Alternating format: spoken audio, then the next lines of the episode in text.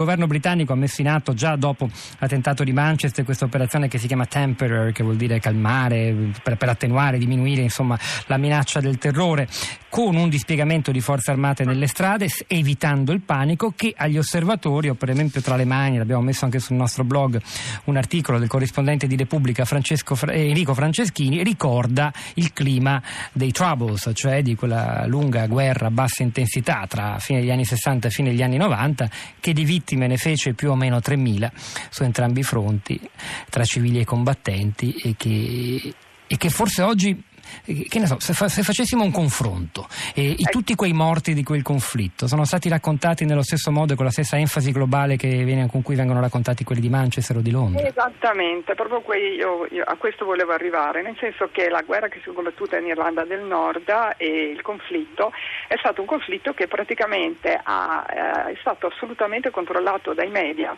Quando si parla di terrorismo eh, in Irlanda del Nord, di solito si fa riferimento solo al terrorismo dell'Iran Sira.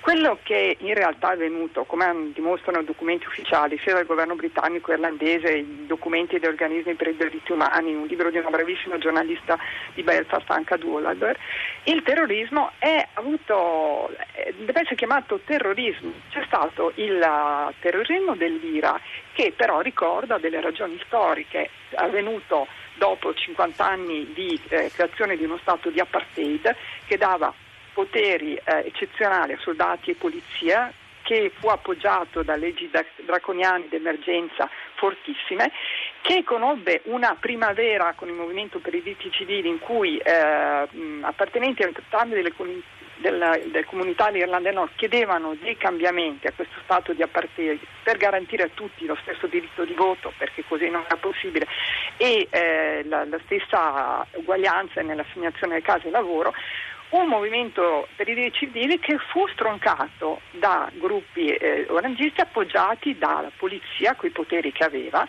e eh, che eh, fu accompagnato dall'incendio di interi quartieri nazionalisti per anni in Irlanda del Nord e dall'invio dei soldati inglesi su suolo britannico nel 69 che si schierarono dopo breve brevissimo tempo a, mh, a, favore di uno Stato con una mano molto forte e l'esempio simbolo fu il Bloody Sunday.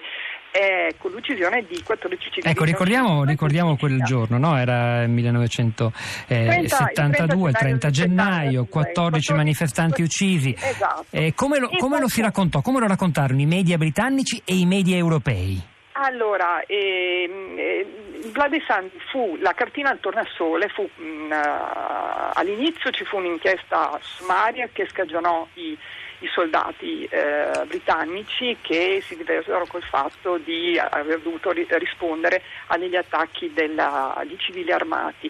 E ricordiamo che solo appunto con uh, uh, recentemente il governo britannico ha chiesto scusa per, per, il Bloody Sunday, ma non è tanto il Bloody Sunday, la, gli altri terrorismi di cui nessuno ha mai parlato e che sono stati tenuti eh, nascosti dai, da, dai media, però ricordati i riti umani, eh, sono il terrorismo di gruppi paramilitari unionisti che hanno causato la morte di eh, centinaia di civili e poi il terrorismo di Stato. Eh, agenti de, del, dei servizi segreti e agenti di soldati e polizia infiltrati in questi gruppi per compiere delle uccisioni. C'è un libro recentissimo eh, uscito, ma proprio per fare un esempio di Michael O'Connell, che si chiama Giustizia eh, ingiustizia britannica collusioni in Irlanda del Nord, ormai ci sono prove assolutamente eh, indiscutibili del fatto che eh, il governo britannico si è servito dei gruppi paramilitari, in particolare i gruppi paramilitari unionisti, per compiere l'uccisione dei, dei, suoi, dei suoi cittadini. Un caso esemplare è l'avvocato per i diritti umani Pat Finucan che a detta della persona che lo uccise uh, fu assassinato per volontà della, della, polizia. I media hanno giocato una, un ruolo fondamentale per uh, uh, far conoscere al mondo quando occorreva quello che succedeva negli attentati dell'Ira tenere nascosta questa guerra a bassa intensità sporca condotta eh, anche dal governo britannico. Senta, cui, Silvia, eh, Silvia, Calamati, eh, questa guerra, eh, lo ricordo appunto, ricordiamolo ancora, 3.000 morti, 3.700 morti, eh, 3.700 morti. Quasi 2.000 civili nordirlandesi, moltissimi tra i britannici, ci sono, eh, insomma, si possono sì, trovare facilmente. Ecco. ecco. è stata una guerra tra cattolici e protestanti. Possiamo no, dire che c'è già stata? Perché no? no? Perché, perché, no? la, perché per, uh, è stato un conflitto politico. Il divide et impera è stata la, la politica è stata um, utilizzata dal governo, dal governo britannico. Però perlomeno come fattori identitari dei due fronti, aggregativi dei due fronti, le religioni hanno agito. Sì, ma non, allora, non sono stato l'elemento, l'elemento, fondamentale, assolutamente. Lì è stato un conflitto politico, è stata una, una leva di cui si è servito eh, prima, prima, per fare solo un esempio, in, uh, in, certi quartieri di Belfast, prima della, della divisione de, del paese, cattolici e protestanti condivide, eh, vivevano assolutamente tranquillamente, non c'era nessun problema. Io per tanti, per tanti anni mh, ho visto una, una, nelle zone interfaccia tanti anni ho visto delle persone che potevano andare assolutamente, muoversi tranquillamente, non è successo niente. Là il, Anche la... cristiani, musulmani ed ebrei del resto in città come Aleppo e o molte altre Medio Oriente fino a qualche decennio fa riuscivano a convivere tranquillamente. No? Quindi... La storia insegna anche l'ex Jugoslavia, cioè è sempre una, una scusa. Diciamo su... mi perdoni se la introppo, il suo no all'interpretazione del conflitto nordirlandese come guerra di religione si applica anche oggi al confronto con il terrorismo matrice islamista?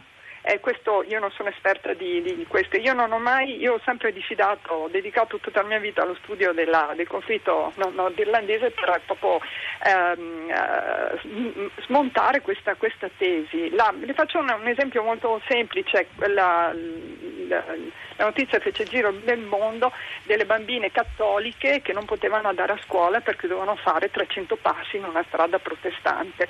Questo, eh, questo esempio, questo, questo fatto fece giro del mondo perché riproponeva ancora il conflitto in termini di eh, eh, opposizione tra cattolici e protestanti, però mai è venuto, mai è venuto alla luce forse solo nell'84 perché ci fu, fu riportata la notizia anche in giornali britannici, per esempio il numero di bambini che sono stati uccisi da proiettili di plastica in dotazione alle forze di sicurezza eh, dell'Irlanda del Nord. Silvia Calamati, ora la interrompo, per chi volesse sapere di più ricordo e approfondire questa pagina di storia a cui siamo arrivati in questa puntata dedicata al terrorismo, ricordo il titolo del suo libro, Qui Belfast, storia contemporanea della guerra in Irlanda del Nord.